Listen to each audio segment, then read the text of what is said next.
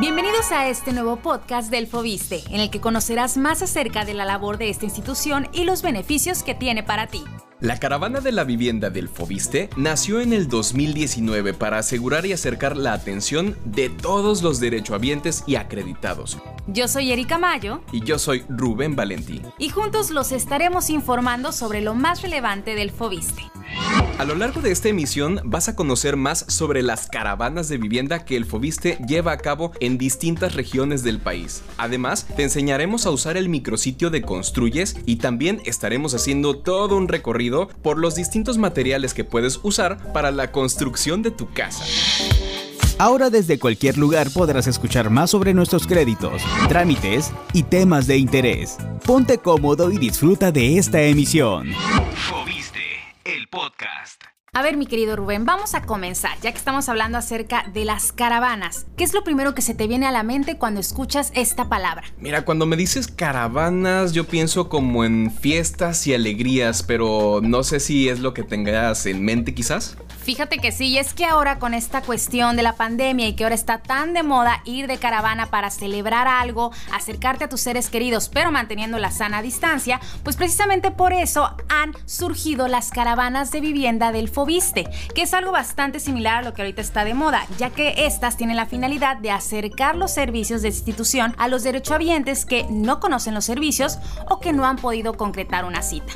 Y déjate cuento que las caravanas de la vivienda del Fobiste se establecen durante un tiempo en ciertas zonas del país. ¿Y cuál es la idea? Pues que los derechohabientes puedan acceder al servicio de los trabajadores de esta institución. Entonces tú llegas y ellos van a estar escuchando todas tus dudas e inquietudes para poderlas resolver. Esto acerca de créditos y también cualquier cosa que quieras saber. Oye, pues esto me parece maravilloso y por supuesto tenemos que seguir cuidando de la salud de todos los asistentes. Es por eso que el vocal ejecutivo del Fobiste, Agustín Rodríguez López, instruyó a diseñar estas caravanas con distintos módulos, en los que los visitantes podrán realizar trámites con asistencia de los trabajadores del Fobiste, hasta visitar a distintas constructoras y sofomes que los ayudarán a construir o adquirir su casa con un crédito Fobiste. ¿Cómo ves? Fíjate, Erika, que está súper bien, pero hay un temor muy típico en este momento y es sobre el tema de la salud, ¿verdad? Así que lo que yo te puedo decir en este momento es que no te preocupes, siéntete seguro de asistir a la las caravanas de vivienda porque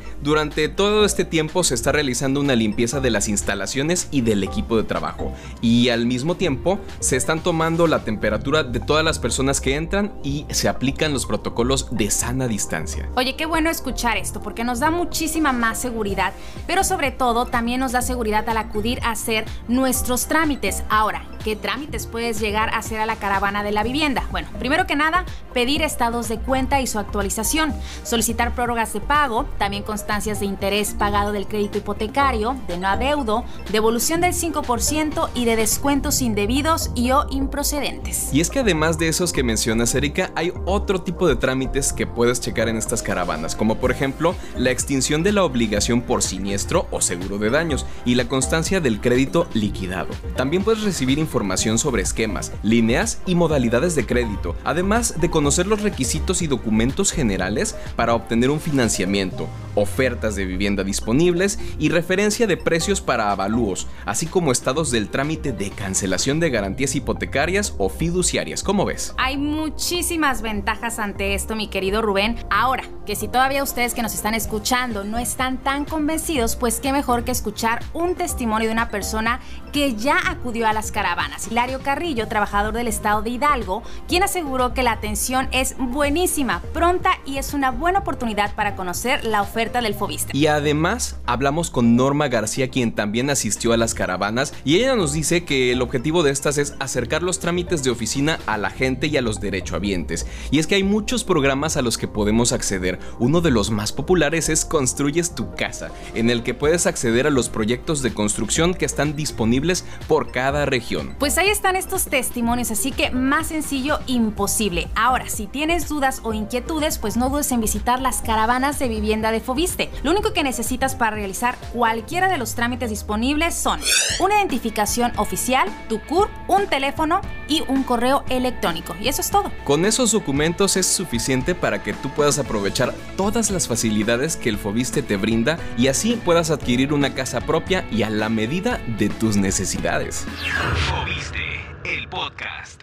Amigos, ya estamos de regreso y ahora es bien importante e interesante el tema que vamos a tocar a continuación porque si ustedes van a construir, pues les recomendamos ingresar al micrositio Construyes tu casa de Fobiste, en el que podrán encontrar proyectos de construcción con todo lo que necesitan para diseñar tu casa a la medida de tus necesidades. Y es que si quieres conocer más de estos proyectos, solo debes ingresar a construyes.fobiste.gov.mx. Ahí sabrás más de este sistema de vivienda que pone al habitante justo en el centro para asegurar su bienestar. Ahora, es bien importante saber qué es lo que se promueve en este tipo de sistema. Construyes tu casa promueve un apoyo mutuo con el que ustedes diseñan y reciben por parte del Fobiste financiamiento y asistencia técnica de arquitectos e ingenieros.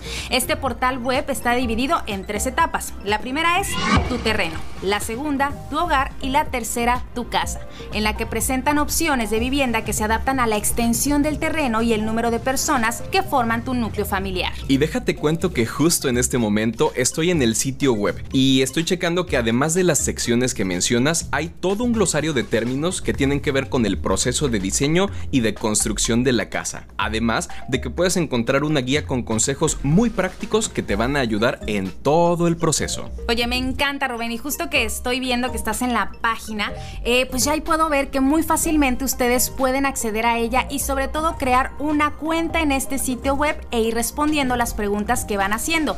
Al responder estas preguntas, ustedes qué van a sacar de provecho? Pues precisamente que el sistema de recomendaciones ideales para el tipo de suelo en el que se encuentra su terreno. Además, en la plataforma gratuita pueden ver el proyecto de vivienda en 3D y además de me gusta mucho el hecho de que el Fobiste está acercando todos sus trámites aprovechando toda la tecnología de la información que hay disponible en este momento. Y es que los derechohabientes ya no tienen que batallar tanto con el tema de los planos y los proyectos de vivienda porque justo en el sitio web pueden revisar muchos de estos aspectos.